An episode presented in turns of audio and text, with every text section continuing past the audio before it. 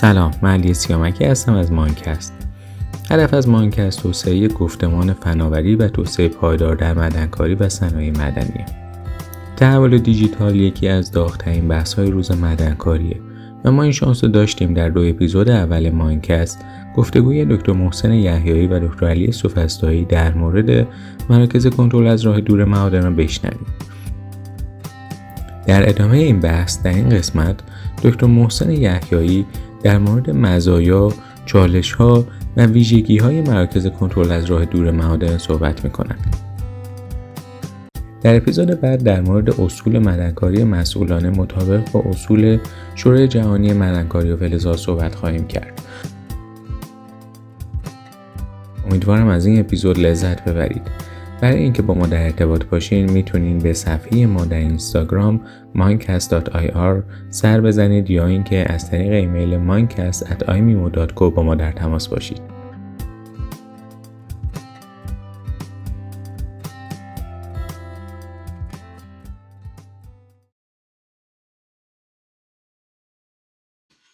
خب امروز بحث جلسه دوم در واقع مراکز کنترل از راه دور رو صحبت می‌کنیم و فکر می‌کنم که می‌تونیم تقریبا جمع بکنیم و بعد انشالله حالا هفته آینده رو اگر نگاه کنید تو برنامه من برنامه ریزی کردم برای بحث حسگرهای نرم یا سافت سنسورز که دوباره ادامه بحثی هستش که تو گروه ماین متاس صحبت کردیم در مورد اون می‌خوایم صحبت بکنیم هفته آینده.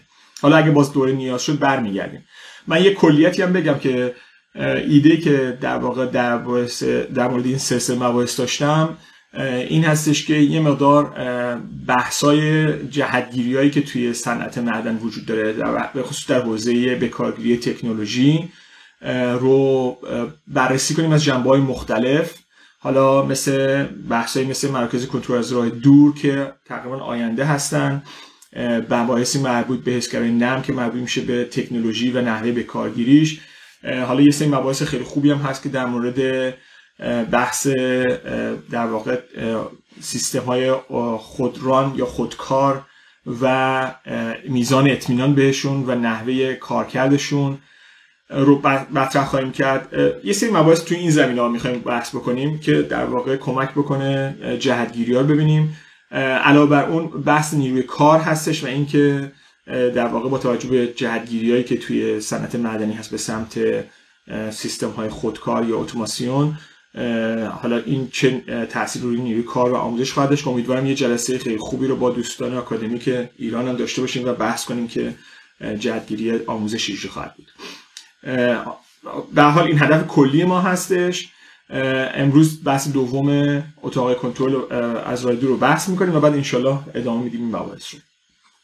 خب همونطور که گفتم آقای دکتر سوفسته عزیز هفته قبل یه تاریخچه خیلی کلی رو از بحث به کارگیری در این اتاق کنترل از راه دور صحبت کردن. اینکه چه زیر های مورد نیاز هست و برای اینکه بتونیم همچین تکنولوژی یا فرآیندی به کار بگیریم. و بعد نحوه استفاده و کاربردهاش رو مطرح کردن. و یه سری از معایبش رو هم به صورت کلی گفتن. حالا من می‌خواستم که یه مقدار این بحث رو ادامه بدم. یه کاری رو بر مبنای کاری که در واقع برای شرکت MMG من انجام دادم که علاقه بودن برای یکی از پروژه هاشون بحث استفاده از اتاقای کنترل از راه دور رو در واقع مد نظر قرار بدم خب یکی از چیزهایی که برای من جالب بود وقتی که من این بحث رو شروع کردم و بررسی می‌کردم متوجه شدم که خب یه در واقع حرکتی به سمت توسعه و استفاده از این اتاقها و مرکز کنترل از راه دور در واقع داره حرکت می‌گیره شکل می‌گیره. عمدتا این مراکز رو به عنوان آی راک می‌شناسن Integrated Remote Operation Centers و بعد مخففش رو کردن آی راک. حالا هر کدومشون از شرکت ها در واقع پسوند یا پیشوندی هم به این آیراک اضافه کردن که در واقع یه جوری این کلمه رو برای خودشون استفاده بکنن. ولی در واقع همشون این بحث آیراک یا Integrated Remote Operation Centers رو به کار می‌گیرن. دلیل این که در واقع مرکز کنترل از راه دور رو به عنوان مرکز کنترل از راه دور پیوسته یا integrated میگن این هستش که تمام بخش های در واقع زنجیره تولید با همدیگه در اون مراکز وجود دارن. خب ما می‌دونیم در بیشتر سیستم های معدنی ما اگر نگاه کنیم تو زنجیره تولید بخش های مختلف به صورت مجزا در واقع با همدیگه کار می‌کنن. حالا بخش معدن و dispatching و کنترل توی یه مرکز و یا ساختمون وجود داره بعد بخش فراوری توی یه ساختمونه بخش سیستم های جانبی توی ساختمون دیگه است و زوب همینطور حمل و نقل و بازار همینطور. ولی در سیستم های مرکز کنترل از راه دور عملا تمام این زنجیره تولید در کنار همدیگه قرار می‌گیرن. و ساختار این اتاقای کنترل از راه دور هم بسیار جالبه. یعنی حالا یه شرکت به طور خاصی هم توی استرالیا تأسیس شده که در واقع تخصصش تنظیم چیدمان این ساختمون ها و فراهم کردن زیر های لازمه. ساختار کلی که در واقع درست می‌کنن حالا من این شانس داشتم که با یه مرکزی هستش که روی هیل توی پرت راه اندازی کرده سال گذشته بود که راه اندازی کردن. جزئیاتش رو نگاه می‌کردم. در واقع ساختار اینطوری که شما توی اتاق از سمت راست به چپ وقتی حرکت می‌کنی یه, یه سالن بسیار بزرگه دیگه. حالا تقریبا شقیقا مستطیلی شکل با عرض کمتر. شما وقتی که از سمت راست اتاق به سمت چپ حرکت می‌کنی در واقع داری سنجری تولید رو دنبال می‌کنی که از گروه زمینشناسی و جیولوژی و اکتشاف شروع میشه وارد بخش معدن و آتشکاری و حمل و نقل و بعد میره به سمت کارخونه فراوری. بعد میره به سمت کارخونه جانبی بعد گروه های در واقع ساپورت مثل تمرین نگهداری محیط زیست ایمنی و بعد میره به سمت در واقع حمل و نقل و بازار. یعنی کل این زنجیره تولید توی اتاق از سمت راست به چپ وجود دارن و بعد از سمت ج... حالا جلو به عقبش مهم اینه که چجوری تعریفش بکنین. از جلو به سمت عقب هر تو هر واحد که میه بیرون میاد جلو. در واقع میزا بش در واقع به این صورت تنظیم میشن که شما کسایی که در واقع در عملیات هستن ردیف جلویی هستن و بعد هر چیز عقب که میرید شما گروه هایی که برای ساپورت و همینطور مدیریتی هستن قرار می‌گیرن. و لایه ها در واقع لایه هایی که توی هر فراینده زنجیره تولید داری اون لایه ها رو تشکیل میدیم. و بعد در نهایت حالا نیم طبقه دوم ساختمون عملا طراحی میشه برای مدیریت کلان که در واقع گروهی هستن که کل زنجیره رو مد نظر قرار میدارن و مدیریت می‌کنن. حالا اگر که شما بعضی موقع اینطوری هست که در واقع شرکت ها چند تا معدن رو توی یک مرکز دارن حالا یا اینا سیستمش اینطوریه که در واقع اتاقایی هستن که کنار همدیگه قرار می‌گیرن تقریبا حالت گیرد مانن که چند سکتور میشه و این چیدمان رو داره و بعد قسمت نیم طبقه ای که دو تا دور قرار داره در واقع گروه های مدیریتی هستن که کل معادن رو مدیریت می‌کنن. و چیدمان این گروه ها بسیار مهمه و ساختاری که درست می‌کنن در واقع مثل ساختار ساختاری که تمام زنجیره تولید رو میاره. و همین خاطر هم بهش میگن Integrated Remote Operation Centers. خب میگم مزایای زیادی وجود داره. یکی از اصلی ترین مزیتاش اینه که شما با این شیوه چیدمان و آوردن همه در واقع زنجیره تولید توی توی واحد می‌تونی کل فرایند رو در واقع حرکتش رو و ارتباطات و تعاملاتش رو بسیار ساده بکنی و در واقع یه جوری اینا رو هماهنگ بکنی. و این باعث شده که در واقع تاثیر بذاره روی کارایی فرایند. این یه جنبش البته. به این جنبه که در واقع سیستم حالا به خوبی به همدیگه متصل تماس ها و ارتباطات راحت تره انتقال اطلاعات راحت تره هماهنگی ها بهتر انجام میشه. چون هم زنجیره تولید کنار هم دیگه قرار دارن و هم لایه های مختلف هر واحد کنار هم دیگه قرار دارن منتها این بهبود در productivity بر مبنای یک مطالعه دیگه هم که قبلا انجام شده هست و اون مطالعه این بوده که در واقع روی بحث سیستمایی که در واقع با بر پایه در واقع آوردن افراد fly-in fly-out هستن. یعنی افراد پرواز می‌کنن به معدن یه مدتی توی معدن هستن و بعد برمیگردن. حالا ما تو ایران شاید خیلی این مجموعه رو نداریم ولی مثلا drive-in drive-out داریم. یعنی مردم میان با رانندگی میان داخل و بعد برمیگردن. منتها چیزی که به دست اومده اینه که در واقع کارایی افراد وقتی به صورت fly-in fly-out هستن توی یکی دو روز اول خیلی خوبه و بعد به شدت کارایی افت پیدا می‌کنه. چون شما مثلا خب شب اول حالا تازه از خانواده اومدی fresh هستی شب دوم همینطور ولی بعد از اون دیگه چون خانواده رو نمی‌بینی کارایی بسیار پایین, پایین هست. بحث drive-in drive-out هم همین مشکل داره به دلیل اینکه وقت تلف شده برای رفت آمد بسیار بالا هستش. خب این آوردن افراد تو مرکز کنترل از راه دور به دلیل اینکه شما در واقع مثل سیستم اداری که صبح میری سر کار و بعد از اون برمیگردی یا حالا هر شیفتی که میری امکان اینکه دوباره تو جمع خانوادت باشی رو داری خودش باعث شده که کارایی سیستم بالاتر بره. وقتای اطلاف شده رو کاهش میده به دلیل کاهش در واقع نیاز به رفتن به مرکز به معادن که در در جای دور هستن. این هم در واقع کمک می‌کنه که کارهای بالا بیاره. علاوه بر اون یک تاثیر بسیار زیادی روی کاهش هزینه داشته. خب دلیل عمدهش هزینه‌ایه که شما برای پرواز و نقل و انتقال باید استفاده کنید. حالا من مثالی که می‌زنم برای فکر می‌کنم مثلا برای سرچشمه یا مثلا برای گل گوهر همین هستی که شما اگه نگاه بکنین حالا تقریبا می‌تونم بگم یه ت... اون موقعی که من تو سرچشمه بودم یه ترمینال اتوبوس تقریبا اونجا هست که شما صبح اتوبوس ها همینطور به صورت قطار میان داخل و بعد بعد از ظهر هم به صورت قطار میرن بیرون یا در واقع دو, دو, تا شیفت. و حجم زیادی افراد رو از کرمان، رفسنجان، شهربابک، سیرجان میارن سرچشمه و بعد منتقل می‌کنن. توی سیرجان تقریبا همین شکل است. حالا عملا شما اگر این بخش رو حذف بکنی هزینه زیادی بابت حمل و نقل و نقل و انتقال کاهش داری میدی. حالا اون سیستمایی که به صورت fly-in fly-out هستن پروازهایی که باید هماهنگ بکنن این بخش رو داریم حذف می‌کنیم. خب اینا جزء مزایایی بوده که سیستما به سمت این در واقع توسعه مراکز کنترل از دور رفتن.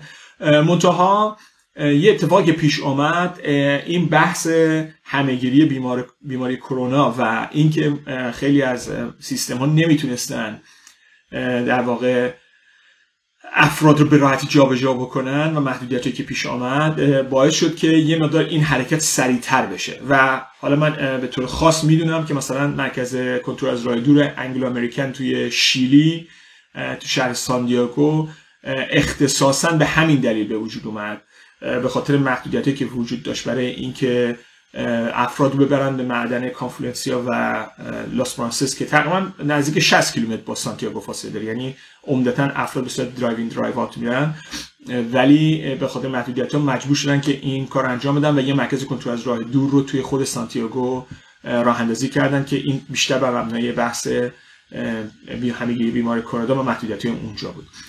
خب اگر نگاه کنید شاید اولین مرکز کنترل از راه دور جدی رو ریو تینتو تو سال 2008 راه اندازی کرد توی پرت و همونطور که آقای دکتر سفاسی هم گفتن اولش هم عمدتا فقط بحث کنترل حمل و نقل سنگ آهن بود از منطقه پیلوارا به در واقع به بندر توی پرت.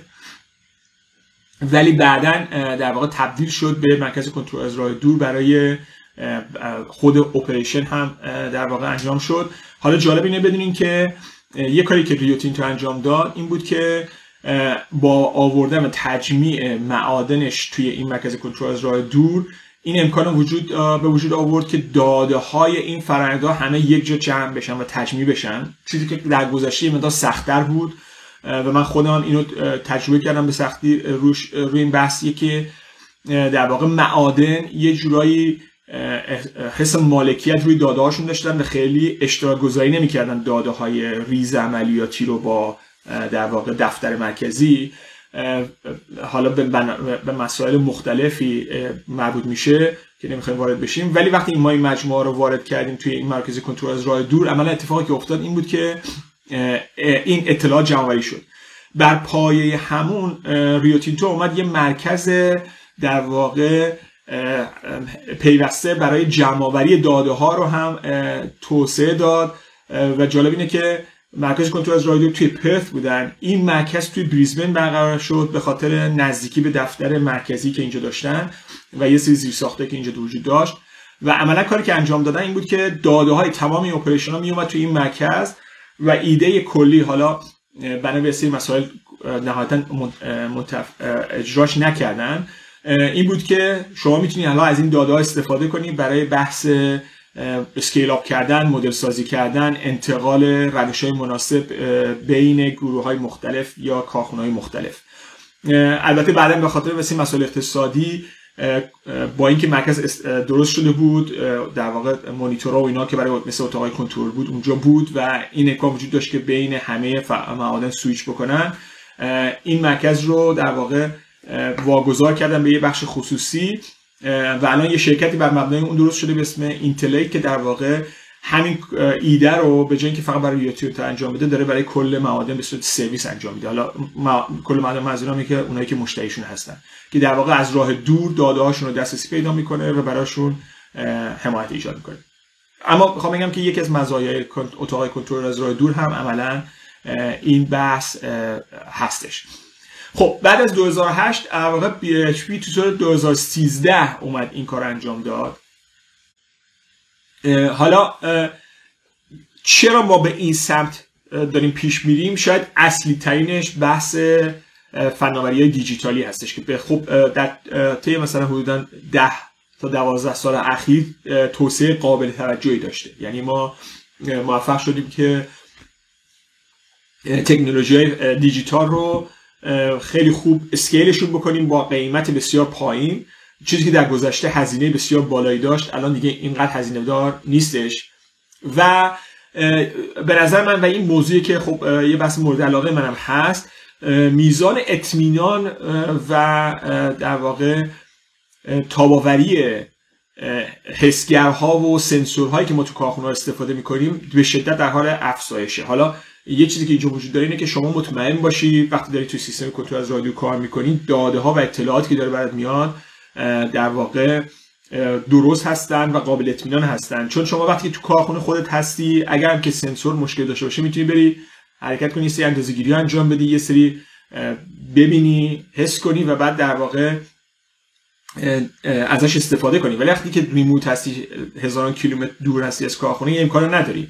در نتیجه کاملا وابسته هستی به اطلاعاتی که از کارخونه میاد. حالا چه ممکنه مثلا اطلاعاتی که از دوربین داره میاد یا از حسگرا میاد. در نتیجه میزان اطمینان به حسگرها خیلی مهمه و ما می‌دونیم که تو سال اخیر این قابلیت اطمینان برای حسگرها بسیار زیاد شده. تمام بیشتر سنسورها به این سمت دارن میرن که میزان تعمیر نگهداری مورد نیاز بسیار کاهش پیدا کرده. اینکه دقت اندازه‌گیری‌هاشون چقدر هست کالیبراسیون لازم ندارن.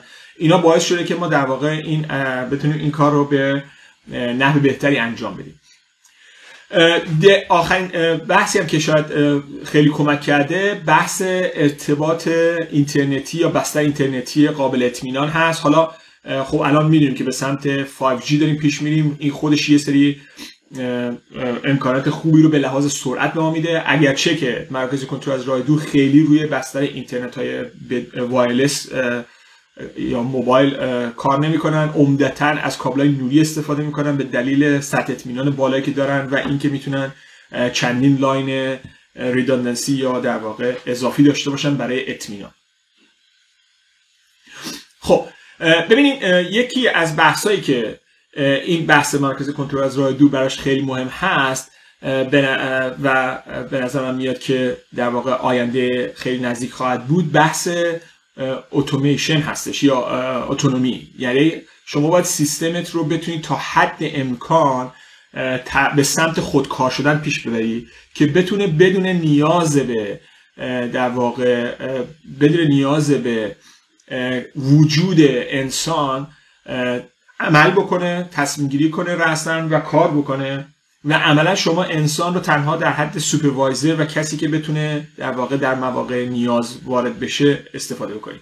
خب ما یه سطحی از در واقع اتومیشن رو داریم که چیزایی که حدود 2005 به شدت در حال اوج گرفتن هست که تا یه حدودی ما داریم سیستم رو در واقع خودکار می‌کنیم. مثل مثلا truck هایی که به صورت خودران یا بدون راننده کار می‌کنن.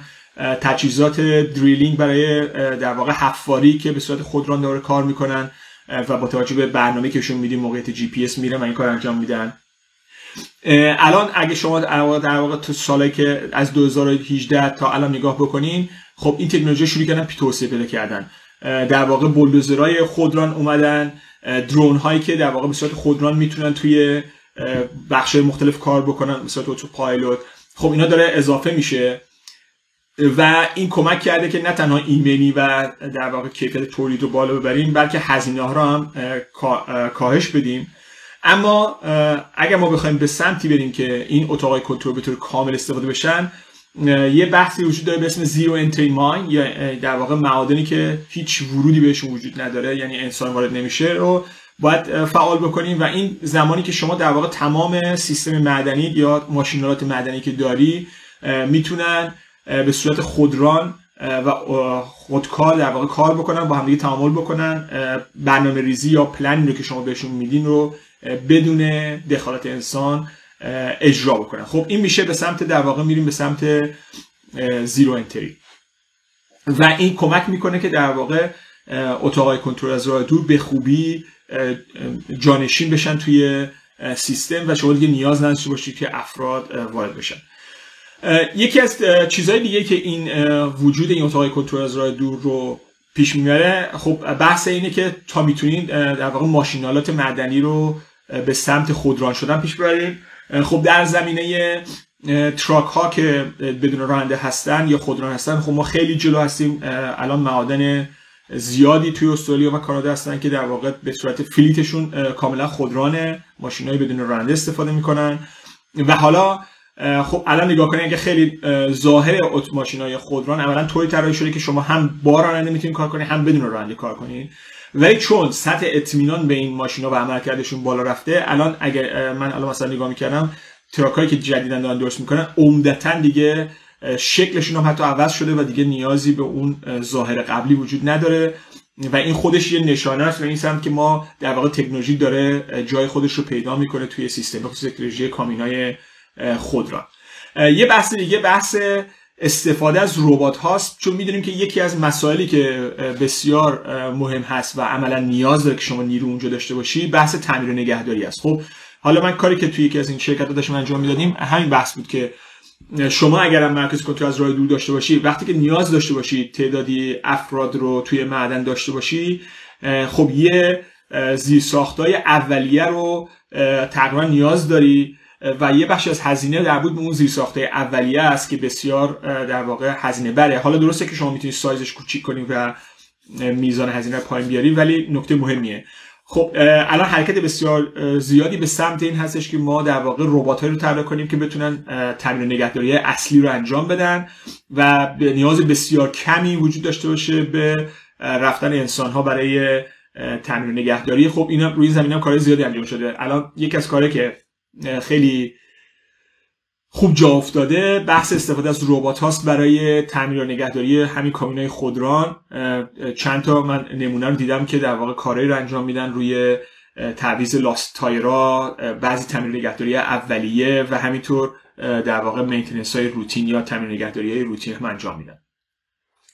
نکته دوم نکته بعدی اینه که شما وقتی که در واقع به سمت مراکز کنترل از راه دور میری یک اون کسی رو که توی سیستم می‌ذاری نیاز داره که یه دید مناسبی از فضای معدن و کارخونه داشته باشه. چون اولا نمی‌تونید شما طرف رو بشینید پشت یه مونیتور در واقع دو بودی و ازش بخواید که همون عملکردی رو داشته باشه که وقتی داخل کارخونه هست و همه چیز رو به خوبی داره می‌بینه خب الان وجود درونا و اینکه شما می‌تونن از در واقع دید هوایی بسیار خوبی از منطقه بدن یا دید وسیع به شما بدن. به علاوه اینکه خب خیلی از ماشین های که به صورت خودران کار می‌کنن عملا به طور همزمان چون باید از محیط اطلاعات داشته باشن همزمان دارن از محیط نقشه برداری می‌کنن و اطلاعات برداری می‌کنن. این اطلاعات رو میشه منتقل کرد به در واقع به مرکز کنترل از راه دور. حالا حرکت به این سمت است که ما بتونیم در واقع از اینا استفاده کنیم و استفاده از در واقع تکنولوژی های واقعیت افزوده یا واقعیت مجازی کمک بکنیم که افراد بتونن یه حس بهتری داشته باشن و یه جورایی در واقع حالا ایمرسیو دیگه. یعنی شما در واقع اطلاعات رو به صورت واقعیت افزوده یا واقعیت مجازی توی اون منطقه که فرد داره کارتون اتاقی داره فرد کار می‌کنه در واقع ارائه بکنی و به این ترتیب اون افراد می‌تونن عملا بهتر در واقع درک از فضا داشته باشن. خب بحث این که در واقع این درون ها می‌تونن اطلاعات ارائه بکنن و همینطور ماشین ها می‌تونن اطلاعات ارائه بکنن. همزمان با پیشرفتهایی که ما داشتیم برای ارائه واقعیت افزوده واقعیت مجازی به خصوص با هزینه پایین بسیار کمک کرده به این قضیه. خب یکی از فشارهای اصلی و یکی از مشکلات اصلی که حالا کاری بود که ما با شرکت ریو و بی اچ در این زمین داشتیم کار می‌کردیم این بود که شما وقتی می‌خواید مثلا اطلاعات سبودی معدن رو به صورت دینامیکی که هر یک ساعت یه بار داره ریفرش میشه منتقل بکنی خب یه منطقه وسیعی رو باید اسکن سبودیش رو تولید بکنی و انتقال بدی. و این انتقال اطلاعات و نمایشش شاید یک کار بسیار سختیه. چون سرعت بسیار پایین میاد وقتی که حجم اطلاعات بالا در واقع بالاست. خب یه شرکت اینجا تو استرالیا به اسم یوکلیدیون یه تکنولوژی جدید رو حالت جدید که میگم نزدیک الان ده سالی که داره روش کار می‌کنه و ارائه داره می‌کنه. تونست توسعه بده که شما می‌تونین با یه کامپیوتر معمولی و در واقع ما الان یکی از این همین میزای میزای در واقع هولوگرام تیبل رو توی مرکز خودمون داریم با قیمت تقریبا 100 هزار دلار میشه درستش کرد. چیزی که در گذشته روی هولوش مثلا 1 تا 2 میلیون دلار باید حساب می‌کردین و نکته جالبش اینه که شما تقریبا محدودیت سایز نداری برای نمایش دادن. و یه نمونه که جالبه برای من مثلا برای ما نمایش دادن اون اولی که ما باشون در ارتباط بودیم کل در واقع ساختار سبودی شهر آمستردام شامل تمام مراکز که شما می‌تونید داخلشون رو بری و همینطور تمام در واقع خطوط ترن تونلا جاده ها رو در واقع کار کرده بودن. و جالب این بود که هلوش فکر کنم چیزی که من نشون داد گفت 500 ترابایت یه همچین چیزیه سایزش. ولی وقتی که میخواستش که نمایشش بده جالب بود که برای من امتحانش کرد.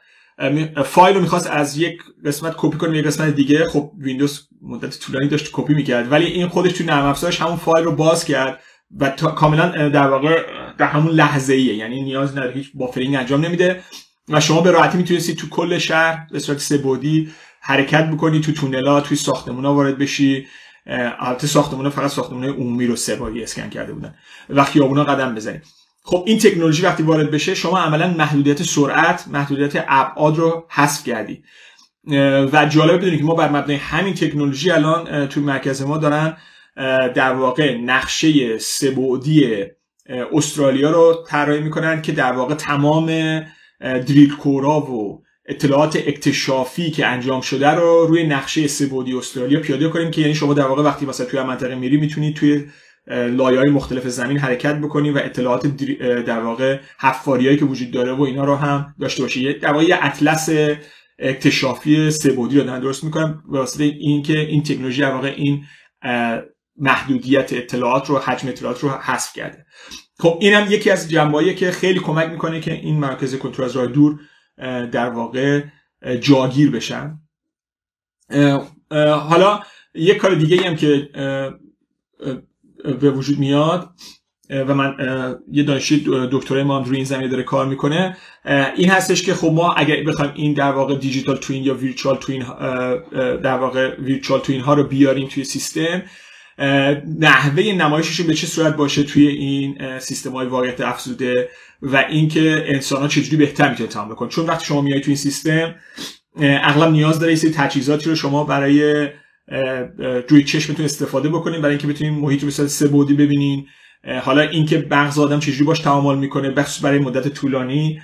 خب مورد نیاز هست که افراد اینو مد نظر قرار بدن. حالا داریم روی این کار می‌کنیم اینکه به چه شکل اینا رو نمایش بدیم خب من یه سری اطلاعات رو هم از در واقع به بهبودهایی که توی کارایی به وجود اومده جمع کردم. حالا البته این اطلاعات رو یه مقدار مشکلش این هستش که خب اینا گزارش که افراد توی در واقع توی سمینارها و جلسات دادن. یه مقدار شاید اقراق توش وجود داشته باشه یعنی ادبی که داده شده. ولی حالا بعد نیست حالا یه رنجش به شما میده دیگه تقریبا. ببین مثلا انگل امریکن چند تا از کارهایی که انجام داده روی بحث مرکز کنترل از راه دور چیزایی که برای در واقع اعلام کردن اینه که بین سی تا چهل درصد در واقع پایداری فرایند بهبود پیدا کرده. به دلیل اینکه در واقع شما مجبور شدی به سمت سیستم های کاملا خودران برید چون افراد را آوردی بیرون و بردی توی مرکز کنترل از راه دور در واقع ریسک این که سیستم در واقع دستی کار بکنید پالا می‌بره و افراد زمان بیشتری به صورت اتوماتیک کار می‌کنن. و این عملا باعث شده که بین 30 تا 40 درصد پایداری سیستم بالا بره. و این خودش حالا مثلا توی کیسی که داشتن توی در واقع یکی از معادن سنگ آهن حدود چهار درصد افزایش توناژ داشته به دلیل این بهبود پایداری مدار. و یه نکته بسیار جالبه هلوش حالا این عدد خیلی بزرگه. 80 درصد چیزی که اسمش گذاشتن مایکرو استاپیج یعنی توقف های کوتاه توی کارخونه کاهش پیدا کرده. حالا به دلایل مختلفی معمولا مثلا شما یک واحدی خیلی کوتاه توقفی داره و بعد شروع می‌کنه به کار کردن. این عملا کاهش پیدا کرده. این هم یکی از نکات بسیار جالبه. یک حالا یک گزارشی را هم PHP داده بود. اونا یه چیزی بین 20 تا 35 درصد کاهش توی در واقع زمان توقف ها رو مشاهده کردن.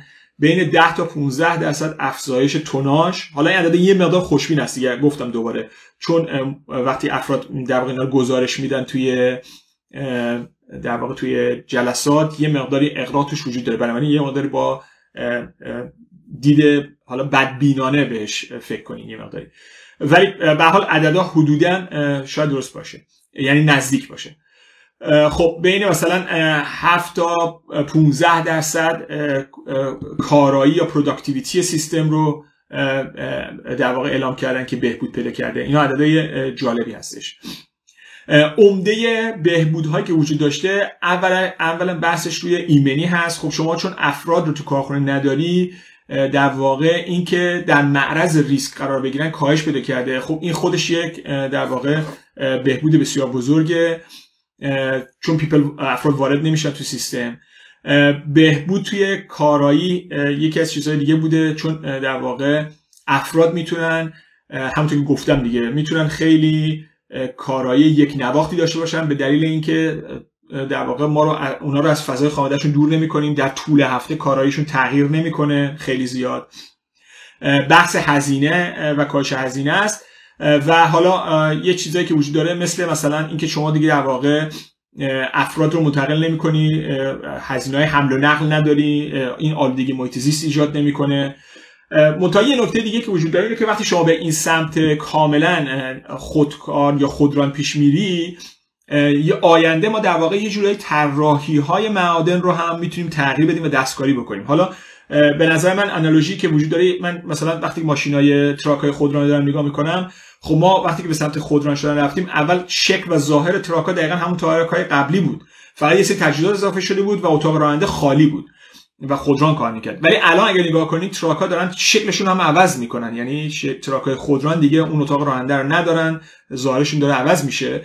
عملا معادن هم به این شکل خواهد شد. یعنی شما به سمت کاملا autonomous برید خب عملا خیلی از این مثلا حالا من معدنی در واقع طراحی معدن نمی‌دونم ولی دوستانی که مثلا تو کار معدن طراحی هستن می‌دونن. مثلا پایداری شیب شما یه ضریب اطمینان بالایی رو می‌ذاری براش به دلیل اینکه انسان داخل اون محدوده هست و اگه اتفاقی بیفته توش مشکل میشه.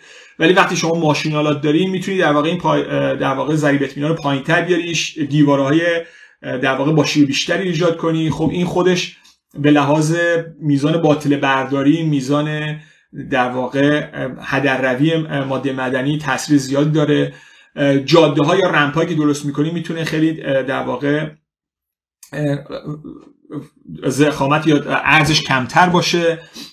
اینم به این دلیله که شما ماشیناتون بسیار دقیق تر حرکت می‌کنن دیگه نیاز به بافر ندارن. خب اینا همه باعث کاهش هزینه میشه. ولی باید به اون سمت پیش بریم. یعنی کمک بکنیم که در واقع این کار کمک می‌کنه که ما طراحی ها رو هم عوض بکنیم. حالا تا اینجا از مزایای زیادی گفتیم ولی به نظرم میاد که یه سری چیزها رو هم باید نگاه کنیم. البته اینا معایب نیست که من میگم بیشتر مسائلیه که حل نشده و باید حل بشه. و این خیلی مهمه. یکی از اصلی تریناش بحث در واقع افراد هست. و تأثیری که این سیستم ها و حالا به خصوص چون به سمت اتوماسیون داری پیش میری و افراد داری وارد می‌کنی توی مرکز کنترل از راه دور در واقع چه تاثیراتی داره؟ حالا یکی بحث روال ها یا فرایند ها هست. خب ما باید اینو مد نظر قرار بدیم. وقتی ما این کار انجام میدیم پروسیجر یا پالیسی که وجود داره این اینا باید عوض بشه. خیلی از چیزها عوض میشه. یعنی اینو باید روش نگاه بکنیم. توسعه پلتفرمایی که بتونن افراد به خوب با هم کار کنن هنوز یکی از چیزهایی که به نظر من در واقع نقاط ضعف هست. به خصوص چون من در دو سال گذشته در واقع درگیر بودم با اینکه بتونم با شرکت ها از راه دور کار کنم. حالا قبلا یه بار من این بحث عینک های هوشمند رو مطرح کردم. توی جلسه دیگه حالا شاید یه بار دیگه اینجا در اینجا بحث گذاشتی خواهیم گذاشت.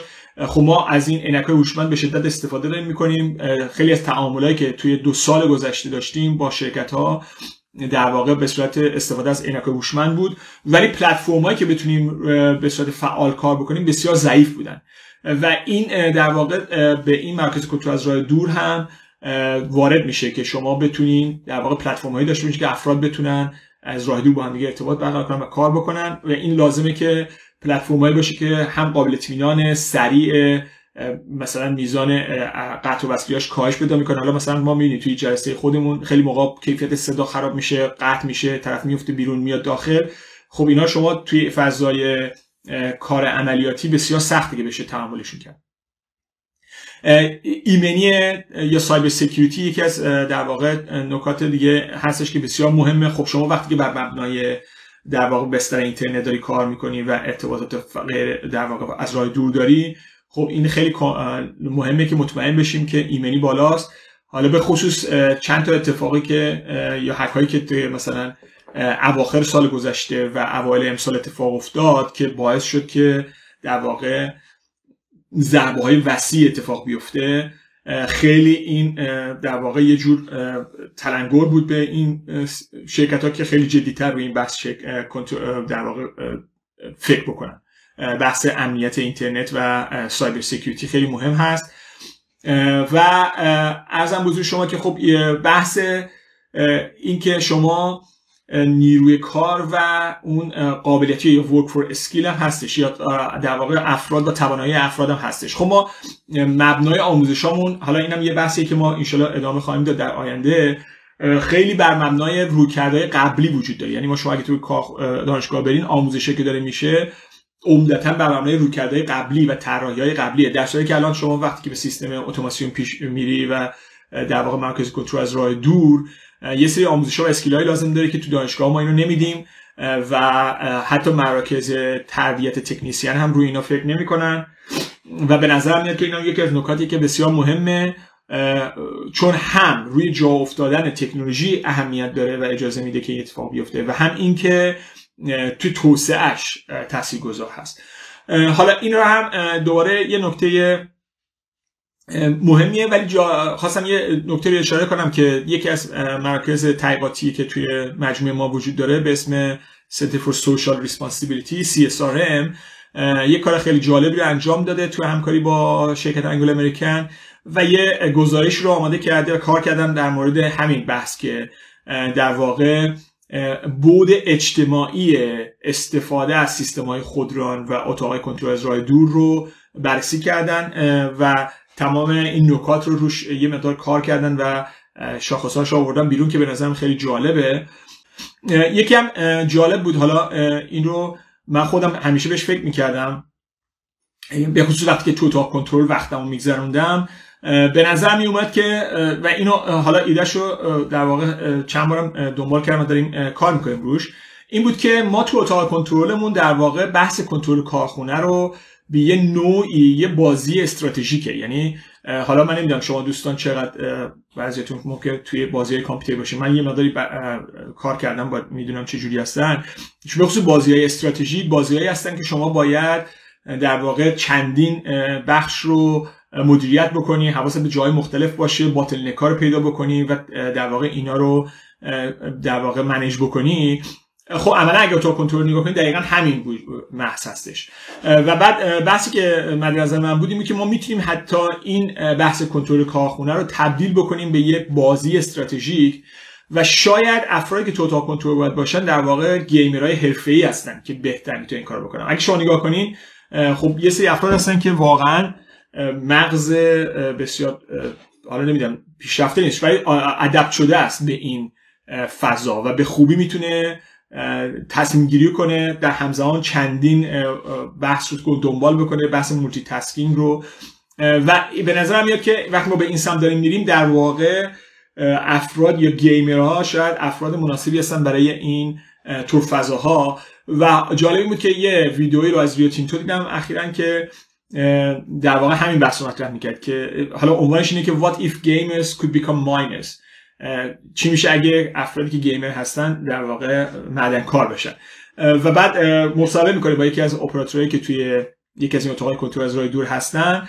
و بعد نشون میده دقیقا یه دسته بازی رو دستشونه و اینا برای این در واقع پیکرهایی که در واقع روی سنگ شکن اولی است برای شکستن بولدرهای بزرگ سنگهای بزرگ رو با از همین دسته بازی کنترل می‌کنن.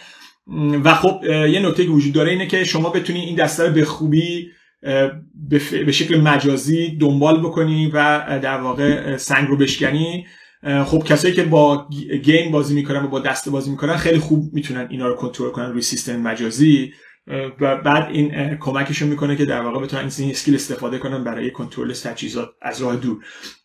حالا می‌خوام بگم که این هم مد قرار بدیم که یکی از چیزایی که وجود داره اینه که پارادایمایی که وجود داره برای نیروی کار شاید خیلی شیفت بکنه. یعنی ما خیلی نیازمند متخصص فراوری یا متخصص معدن نباشیم تو بعضی از زمینه ها و نقش اون افراد بیشتر بحث طراحی و ساخت و ساز سیستم باشه. ولی وقتی که به عملیات می‌رسه به دلیل وجود سیستم خودران و در واقع ساختار جدیدی که وجود داره ممکنه ما به افراد با در واقع توانایی های متفاوتی که شاید امروزه خیلی بهش فکر نمی کنیم نیاز داشته باشیم.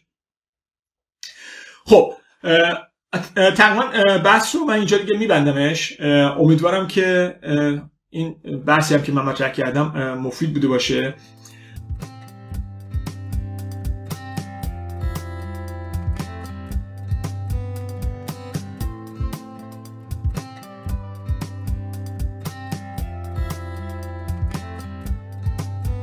امیدوارم از اپیزود امروز لذت برده باشین و اگر به دو اپیزود اول ما گوش ندادین حتما به اونها هم برگردین و در مورد مرکز کنترل از راه دور معادن بیشتر بشنوید.